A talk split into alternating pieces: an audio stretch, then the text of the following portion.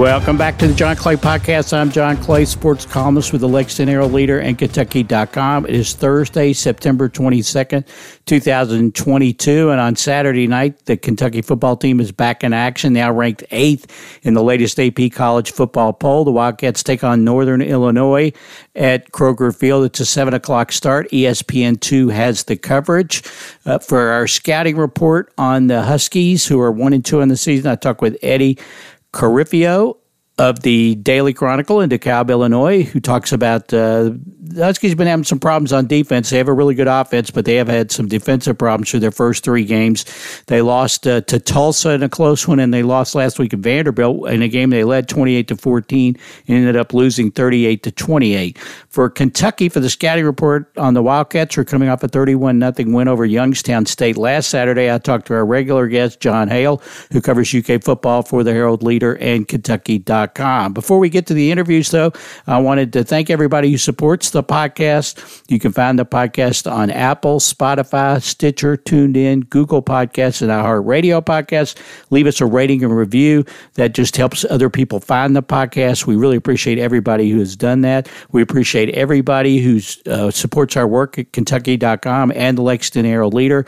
Go to Kentucky.com, hit on that subscription button, check out all the offers for subscriptions to Kentucky.com and the print edition of the Herald Leader. Also, you can, we, appreciate everybody who follows me on Twitter. You can follow me on Twitter at John Clay IV. Okay, now we've gotten that out of the way. Let's get straight to the meat of the matter. Let's get straight to our interviews. First with Eddie Eddie Carifio of the Daily Chronicle of DeKalb talking about the Northern Illinois Huskies. And then after that, you'll hear from Jon Hale of the Herald Leader and Kentucky.com on the Wildcats. Okay, my guest now on the podcast is Eddie Carifio, who's the sports editor of the Daily Chronicle in DeKalb, Illinois, covers Northern Illinois, and Northern Illinois plays Kentucky on Saturday. First of all, how you doing, Eddie? Hey, I'm doing good. Thanks for uh, having me on. Well, I appreciate you being on the podcast. Uh, uh, Eddie, what about this Northern Illinois football team? Uh, people here are saying that they were favored to win the MAC this year. Is that true? And what are the expe- What were the expectations for the Huskies this year? Yeah, well, expectations were pretty high coming into the year. Please note use of the past tense there. um, it hasn't gone great for them so far, but our expectations were sky high. This was a team that won the MAC last year. This was a team that, uh, you know, coming off an 0 6 year in the in the COVID year, uh, came out, won the MAC, totally turned things around. Is still really young. They have, I think, it's only like eight or nine seniors on the roster. Really? It's an incredibly young team. Most of what was there last year was back. So obviously, expectations were sky high. They were first in both the uh, coaches and media poll. And uh, well, then the season started. They uh, beat Eastern Illinois by seven in FCS school. Then they uh, uh, dropped games that definitely seemed winnable against uh, Tulsa and then Vanderbilt last week. Yeah, yeah, both uh, close games, but yeah, winnable games that they lost. Uh, what, yeah, what, both that they were winning, like, like they were up 28-14 with the ball and had a chance to win, or just seal it against Vandy last week, and just after that, it was not good. Not good. what about the Tulsa game? What happened in that game?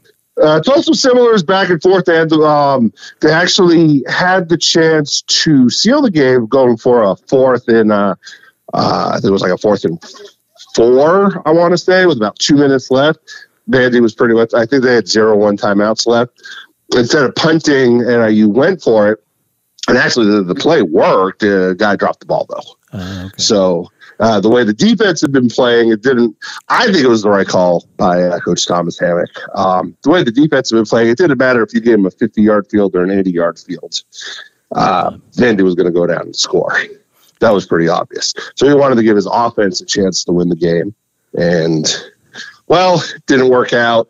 Uh, Vandy still gave NIU the ball, or excuse me, uh, Tulsa still gave uh, NIU the ball with plenty of time left, but uh, uh, that drive ended on an interception uh, after another drop, actually, really? right off the receiver's hands. So it definitely games of uh, shooting themselves in the foot, where it was just like a play here, a play there, and you know we're, we're looking at two, three, and O teams, but that is uh, very much not the case. yeah, one thing I've noticed, or at least reading up on uh, on Northern Illinois. Coach uh, Thomas Hammock in his fourth year there with the Huskies. He doesn't mind going for it on. He's not afraid to go for it on fourth down. Yeah, no, obviously took a lot of heat for it against Vandy. He went in, in a lot of situations where uh, more uh, traditional type uh, coaches would have punted. Uh, frankly, I've always hated punts. I, I've always been in the mindset you don't win games by giving the other team the ball. Uh-huh. But um, I'm a coach, so what do I know? but uh, he. so he's, but he's been he's been doing that. You know, he he trusts his offense. Um, to, to get these plays uh, uh, with quarterback Rocky Lombardi, which, by the way, let's put a pin in that to talk about later. But, you know, he really trusts his uh, a quarterback who may or may not be playing Saturday. And so uh, they go out and give them the chance to make plays. Last year, they, they capitalized on those chances. They were, they were one of the best fourth down teams in the country. That's why they were as successful as they were. Right. Uh, this year, like I said, that, that drop on fourth down – um, it was by a, uh, I want to say a red shirt freshman that made the drop. Uh, them not getting it to one of the more experienced players in that situation might have been a question mark, but uh, definitely going for it seemed like the right thing to do, especially you know in that Tulsa game with the way the uh, defense was playing in that one. You mentioned Rocky Lombardi. Let's talk about the Northern Illinois offense. Uh, Lombardi, a transfer from Michigan State, uh, he got hurt in the Vandy game. Uh, do you know what, what his status is for Saturday? And, and if he can't go, who would be the quarterback for Northern Illinois? Yeah, Hammock is notoriously uh, tight-lipped with uh, injuries. Doesn't like giving away any type of advantage. Um, he did mention that it was better news than they were expecting on Lombardi. It was his uh, knee or ankle when he, he it actually was a non-contact. He was slide just slid awkwardly to avoid a tackle, and that was it for him. Really? So, uh, status would be unknown. If it's not him, it will very likely be Ethan Hampton who uh, came in and uh, was more of a caretaker in the uh, second half against Vanderbilt. And uh, he had one other start last year when uh, Lombardi was uh, injured. So I want to say a his COVID year gets so confusing keeping track right. of what everybody is. I want to say he's it's three years with the program. I think he's a sophomore. He might be a uh, uh, freshman. Yeah. Yeah, no, they're all, they all run together. Yeah. COVID kind of throws. Yeah, you know, they, they, get the pass for that one. and you got to remember, well, was he there then, or right. right after that? Right. So right. exactly, exactly. That definitely uh, should complicate an already complicated thing trying to keep track of people's years and red shirts and stuff, right. and throw in the COVID year. Right. Exactly. Who, who are some so, other guys to watch on the Northern Illinois offense? Well, obviously they're excuse me, the running game is very good, uh-huh. um, or at least in theory, the running game should be very good. Um, they have, uh, you could say, underachieved. Uh, uh, again, not a professional coach. It definitely looks like a lot of the issues are not so much the backs as it is the blocking right. in, the offensive line, but um, the, the, running game with uh, they got three backs in there uh, that have uh, been very strong this year. Antario Brown and Harrison Waylee. Waylee missed most of last year with an injury. He came back, and Brown had been splitting time. I think Brown got most of the carries. Or excuse me, Waylee got most of the carries against Vandy, but it was uh, Brown who actually had, I think, a 51 yard uh, scoring run. That was pretty much like half of their rushing yards. God. So, and Mason Blakemore can come in and he's been a, a, a, third back who's gotten some yards for them as well. That that's um, especially if it's going to be Hampton, the quarterback, which I don't know. That's what my gut's telling me. Um, uh, pressed up uh, Rocky for uh, uh, conference play when it starts against uh, fierce cornstalk rivalry against uh, Ball State next week. Make sure he's fully healthy let Hampton get the start in a game that, well, you're going to need to catch a couple breaks to win anyway. Let's just put it that way. okay. What about receivers? Anybody particular to watch there? Uh, DeKalb's own Cole Tucker is having himself a heck of a year. Right. The uh, the DeKalb native is, uh, like I said, having one of his uh, having by far his biggest season. Um, definitely has been a top uh, target of Lombardi. Their their rhythm has been really on. Uh, Kasper Rudowitz is starting to emerge. Now, he spent a lot of time. He transferred over from Illinois State in the uh, in the spring, mm-hmm. and he, he, he early on was working with the twos a lot, which meant working with Hampton. Once Lombardi got hurt, Rudowitz had a, a couple really big plays. He had a couple of big plays for Lombardi too, but he really seemed to emerge as maybe a target. So it's interested to see if that's just something my brain's just seeing that's not there, or if that actually is something. I think there might be something there with uh, Hampton and Rudowitz. Okay, let's go. To also, Shamar Thornton. I should mention Shamar Thornton too. I'm sorry, transferred okay. in from uh, FIU. He's he's shown glimpses here and there uh, of really being a difference maker, but just you know for whatever reason they haven't been able to find it consistently. Hasn't been able to play it consistently, and it, you're still expecting like a 12 catch, 180 yard game out of him at some point soon. Probably not this week, but at some point. At some point. okay, what about on the defensive side? Uh, anybody in particular we should look out for on Saturday? Uh, pass. Okay. yeah, so they have not been very impressive on that side of the ball.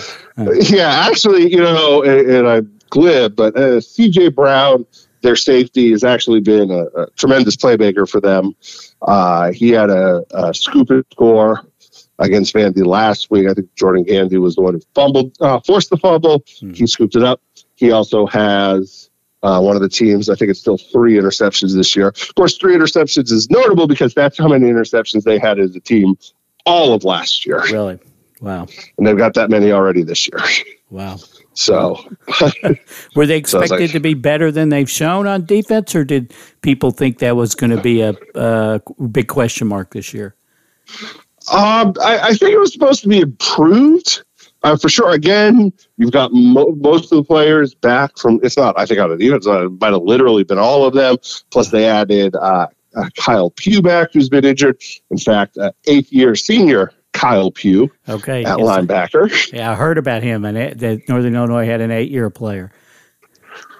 Yeah, so I mean, you, you, took all these pieces. I mean, you knew they weren't going to be lights out or anything, but they were going to be. The hope was better than they were last year. The offense would go along, the, the defense would be good enough, and that just has not been the case this year.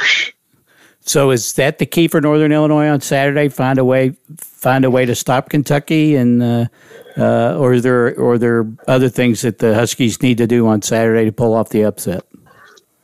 Yeah, I mean, at this point, thinking to stop Kentucky, they're stopping anybody really for NIU is, is probably not the best uh, thing for a pundit to stay going into a game if they want to look good on the other end. Um, the, the, it's it's been so tough. I mean, again, the potential's there. You see it when you look that this defense could be. I mean, not not like I said, not like a lockdown shutout every day, but you know, doing enough things, getting the turnovers that they didn't get last year, getting the sacks in key situations that they didn't get last year, to to make things a little problematic and keep things in you know 30 point range while the offense is putting up 35 or 40 right. but that that just hasn't been the case this year i i think uh, obviously, if it's Lombardi or if it's Hampton, it makes a big difference. Assuming it's going to be Hampton, uh, you, you, would like to run the ball, but obviously Kentucky knows that. so, I mean, everybody knows that about NIU anyway, even with Lombardi in there, that they want to try to run the ball and establish things on the ground. So that with, with Hampton in there, I mean, you're going to be able to sell out pretty hard. So Hampton's going to have to make some plays. They're going to have to soften up the defense a little bit. They're going to have to keep the ball, keep their defense off the field, at least try to keep it fresh. Right. And, and against that Kentucky defense, that seems like that's going to be a challenge. Yeah. Yeah, well, it's a, it's an interesting matchup on Saturday uh, between the two teams. I said, uh, uh, Northern Illinois picked to win the MAC. I know, as you say, not off to maybe the start they were hoping to get off to. Uh, I'm sure they'll be uh, you know ready to go Saturday against Kentucky and would love to upset the Wildcats before they get into their MAC schedule. Uh, Eddie, tell the people where they can follow you on Twitter and how they can follow your coverage of the game, your your website and so forth the coverage of the game on Saturday night and after the game? Uh, absolutely, all our uh, all our stuff ends up on uh, HuskieWire on Twitter uh, at HuskieWire. Also, uh, daily-chronicle.com for all our uh, coverage uh, from the game down there. Well, great. That should be great. Should be a fun game on Saturday. And Eddie, we really appreciate you being on the podcast. Hey, thanks. Uh, like I said, I appreciate it. Okay, we welcome Jon Hale into the podcast. How's it going, Jon? Good. How are you? I'm good. Uh, Kentucky and Northern Illinois on uh, Saturday night, 7 o'clock, ESPN 2. Uh, Jon, before we talk about the game, I want to talk about what something that happened last week, a story that you broke uh, last uh, Saturday morning, actually, about uh, which led, which uh, feeds into what happened with Jordan Wright missing the first game and Chris Rodriguez being suspended for the first four games, or at least part of his suspension. He'll be back on October 1st. And that's about this program that Kentucky. Uh, the UK football players participated in a job related program with UK Hospital. Just talk a little bit about what you found uh, about about that, the story. Yeah, so in some ways, it felt like this was like the worst kept secret in Kentucky football right now because right. just so many people had heard the same rumor that the, the suspensions were about uh, some sort of job program at the hospital and faulty time cards involved in that. And so, through a series of open records requests, uh, one that kind of led to the other and the other, we finally got it nailed down that there was a investigation into these jobs at the hospital that started in February. Um, the actual jobs themselves, they were hired as what they call patient transporters. So, you know, people who literally push the patients around from one area of the hospital to the other. And when they started it, started by JJ Housley, who's a former UK football player, is now a administrator in the hospital. Uh, his point was we need big, strong people to push around patients and also it could help your program. You know one email we found he actually suggested that they promise this to recruits that they could have paid jobs. That definitely blurs the line of legal right. but the jobs themselves were okay by the ncaa rules because the rules are just that you you can have a job if you're an athlete but you have to get paid for work you actually performed and you have to get paid the same going rate as anybody else who has that job other students um, being allowed to have it. And those were both things the compliance department had signed off on. What went wrong is apparently at some time in the last year, some football players decided to start clocking in and leaving the hospital. And so they weren't even on the grounds when they were getting paid to be there. Um, their argument is that they were told to do that, that that, that was allowed, you know, whatever. Uh, but they found out that they were getting paid for work they weren't actually performing. Right. Um, obviously, we know two of the players you mentioned, Jordan Wright and, and Chris Rodriguez, who were involved. The names are actually all redacted from the reports we got. Uh, but Mark Stoops has basically confirmed that those two are involved in this investigation. There are other players. Some of them, I'm told, are not on the team anymore, either transferred, graduated, whatever. I think there are probably some walk ons involved who we just haven't noticed missing from the games because we wouldn't have expected them to play anyway. Uh, so that's kind of the situation that we're at in, in terms of those things. Kentucky self reported the violation of the NCAA. We don't actually have the confirmation back from the NCAA that they signed off on the punishment that Kentucky made. But since they announced Chris Rodriguez is going to be eligible to come back October 1st, I have to imagine they've gotten some indication that that's going to be sufficient because they would not otherwise risk him playing and have to worry about, you know, vacating games or whatever at a later date. So I think that's where we stand right now. Right, and and and in reading your story, a part of the thing with the job was that they were told there would be uh, downtime where they uh, would not be. There would be time in between when they would be called upon to move patients around, uh, whether to different areas of the hospital or different rooms or that sort of thing. But I think when in your story or something they told you know you could use that time to study or you could use that yep. time to work on your classwork or stuff like that. So uh, what what it sounds like is some of them left and just did not come come back or something to that nature. Yeah, and I mean, like from my experience when I was a student at UK 15 years ago or whatever. Now there are lots of student jobs where you are right. in a location working the job, but they allow you to study or do whatever else until you're needed to do some sort of activity. And so that is not, I don't think, unusual in itself. But part of the way that they found out what hours because there were some it should be noted there were some football players and other athletes who were working these jobs that were, were actually working the hours they were being paid for. They right. found that out. But they went back and looked. They had surveillance video of certain players leaving the hospital when they were clocked in. So you obviously aren't working in those hours. And they also went and checked, double checked the, the schedules and found out there were some of them who were clocked in or were listed as working on days uh, where they had class at the same time, uh-huh. or they were uh, it was the 24 hours immediately before or after a game, which right. they're you know basically on lockdown with the team at those points, and so these were uh, it was clearly a situation where the boundaries got pushed. And should we note the supervisor of the hospital was fired as part of this, the, right. the woman who was over the program. So that was one action that was taken. All the players were also fired and they are not allowed to work at UK Healthcare ever again and the football players, the athletes in general, are not allowed to have these jobs. That they just shut down the program, so they're not going to do that at all anymore. I see. Okay, and of course, Chris Rodriguez also had the DUI arrest back in May. He pled guilty, I think, in June, if I remember correctly, late June, early July. We don't know uh, you know, this four games that he's having to sit out. Uh, we don't know how many of those are related to the DUI and how many are related to this investigation, right?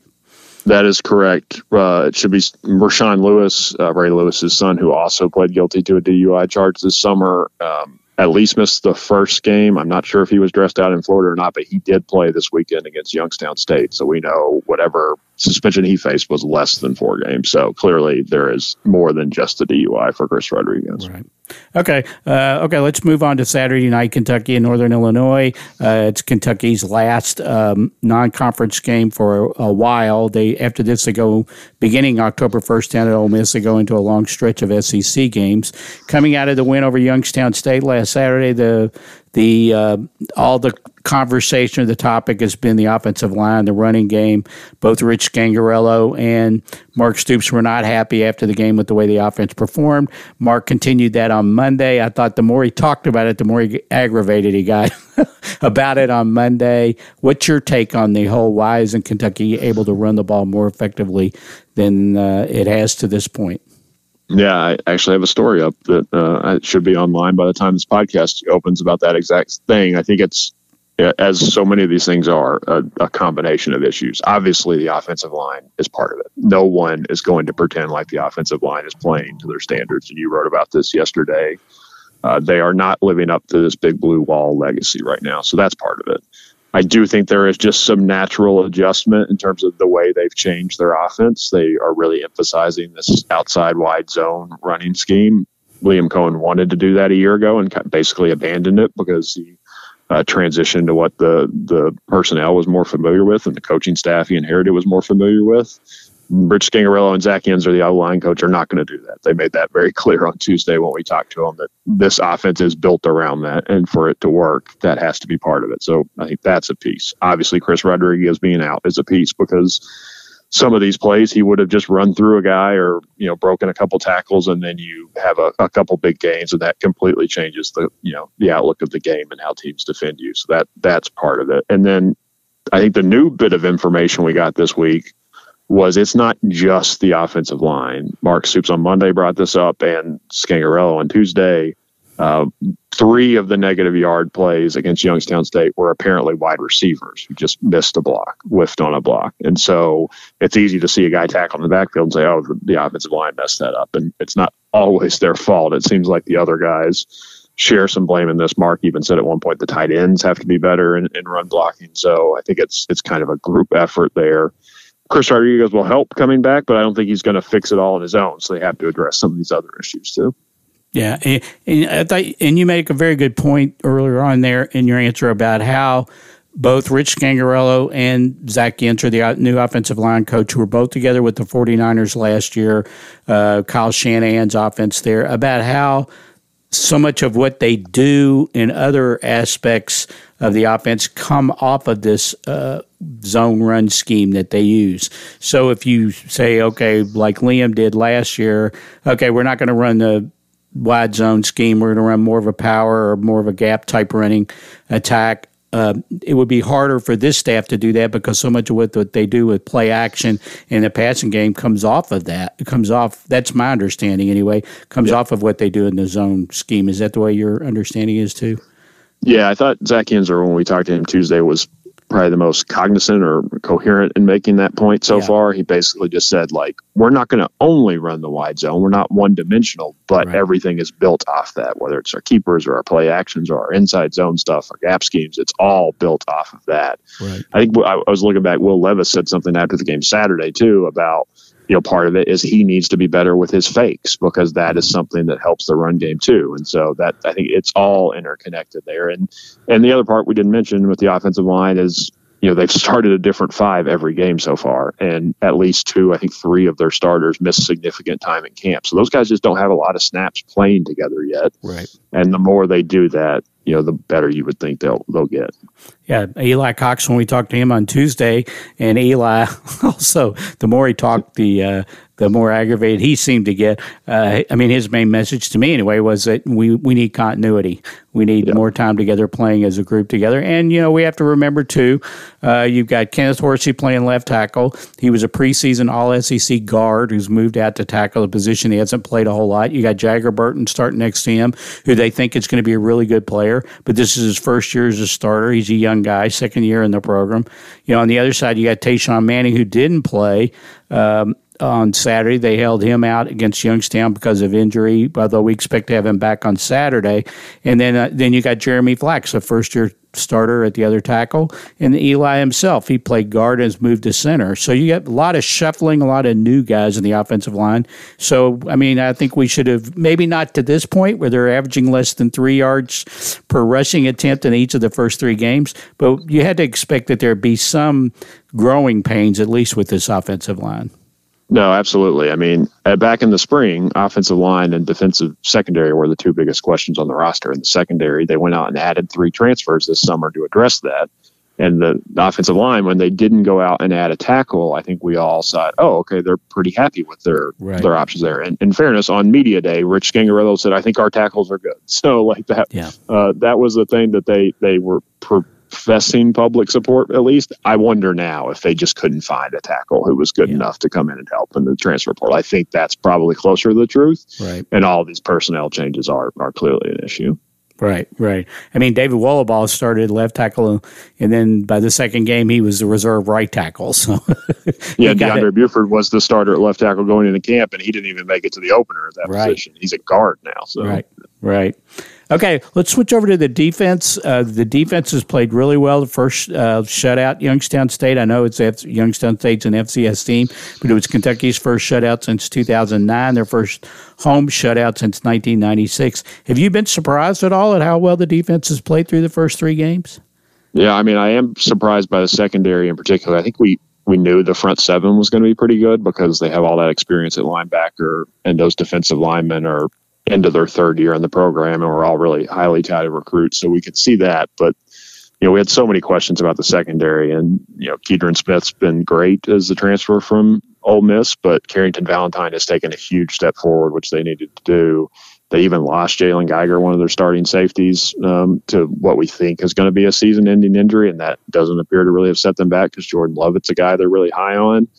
So I think that part of it has has certainly surprised me.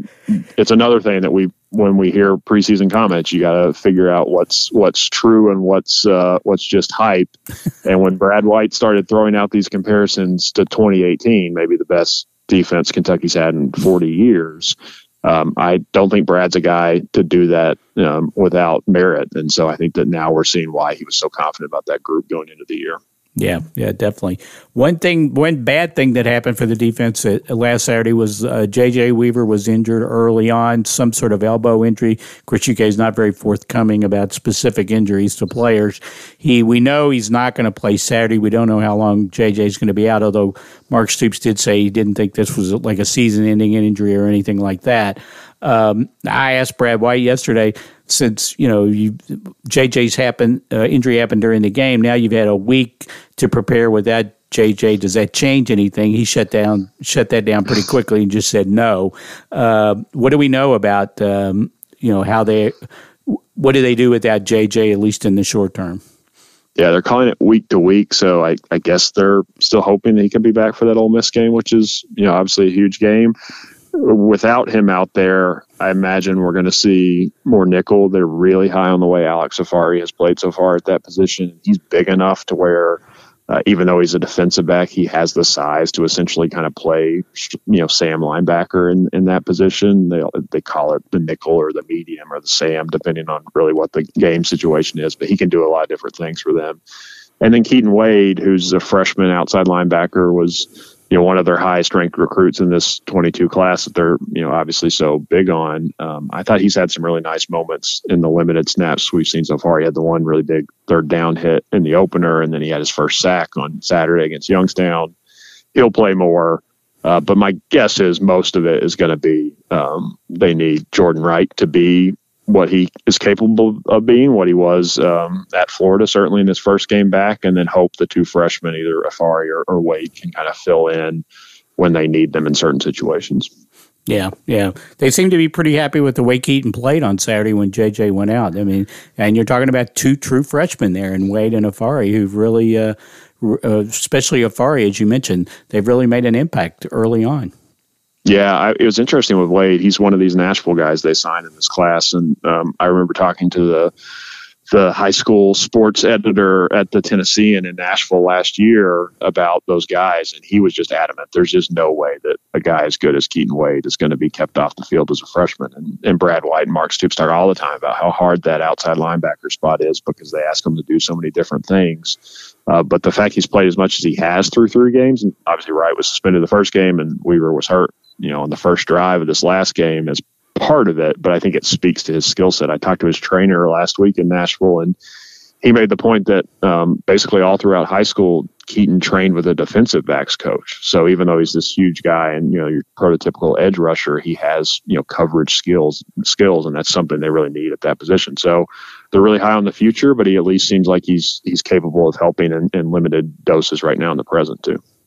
Okay, Northern Illinois coming in Saturday night. They're one and two. They were picked to win the MAC. Actually, they lost a couple of close and lost to Tulsa uh, in a close game, and then they lost last Saturday. Vanderbilt. Actually, they played Vandy at home. Had a twenty-eight to fourteen lead. Uh, ended up losing that game, 38-28. Uh, what do, what will you be looking for on Saturday night when uh, the two teams play? I mean, I think it, it starts with the run game. Can Kentucky like establish any sort of positive rushing momentum before Chris Rodriguez comes back? So it's just not all on him to do it uh, on his own. And then, you know, Northern Illinois going into the year, I thought this was kind of a prototypical trap game because they're pretty good by MAC standards. They have a good quarterback. Um, obviously, there's a huge game for Kentucky next week that you could risk looking ahead to. But I do think them coming out a little flat against Youngstown lessens the risk of that because I assume that that got the message home to these players that you know it was okay against an FCS team, but you play a better team. We'll see. And then it sounds like uh, Lombardi, uh, Northern Illinois quarterback, might not play this weekend, which obviously hurts their chances of of keeping it close to. Yeah, yeah. Well, it, it it'll be an interesting matchup uh, on Saturday, just because it, it, even without Lombardi, I think Northern Illinois they look like they have a pretty good offense. So yeah. it'll be a challenge for Kentucky's defense. And Brad White let us know yesterday in uncertain terms, even though they played well the first three games, there's a lot he thinks that they need need to work on. Uh, Jon will have plenty of coverage. He's had plenty of coverage all week uh, leading up to the game. Coverage during the game. Follow him on Twitter, Jon Hale that's J O N H A L E underscore H L, correct? That is correct. And uh, coverage during the game and after the game. Of course, anything else uh, the listeners need to look for, Jon? I think we better covered it. Um, obviously, next week, Ole Miss is a huge game. Uh, Wes Jones and Keaton Smith get to play their former school. Chris Rodriguez comes back. So uh, yeah. Players may not be able to look ahead yet, but we're already doing that. that's right. That's right. There's no restrictions on us looking ahead. That's what we do. Uh, so, well, Jon, I look forward to seeing you on Saturday night, and thanks as always for being on the podcast. Thanks for having me. Okay, that'll do it for this edition of the John Clay pa- Podcast. My thanks to Eddie Carifio of the Daily Chronicle and DeKalb for his scouting report on the Northern Illinois Huskies. And my thanks, as always, to Jon Hale, my friend and colleague from the Herald Leader and Kentucky.com on the Wildcats. Thanks again to everybody for listening. Remember, we'll have plenty of coverage from the game on Saturday night. It's the 7 o'clock start on ESPN2. We'll have my live updates with the dedicated Twitter feed about the game. You'll have my three takeaways after the game. Mark Story will have his five things to know after the game. Jon Hale will be posting during and after the game. So look for all of that coverage Look for my podcast on uh, we'll either drop Sunday night or Monday morning with Mark Story, where we review the game and we look ahead to the Ole Miss game coming up on October the 1st. Check out all of that on Kentucky.com. Check us out on the, in the print edition of the Lexington Herald Leader as well. Thanks again to my guests. Thanks again to everybody for listening. We'll catch you next time on the John Clay Podcast.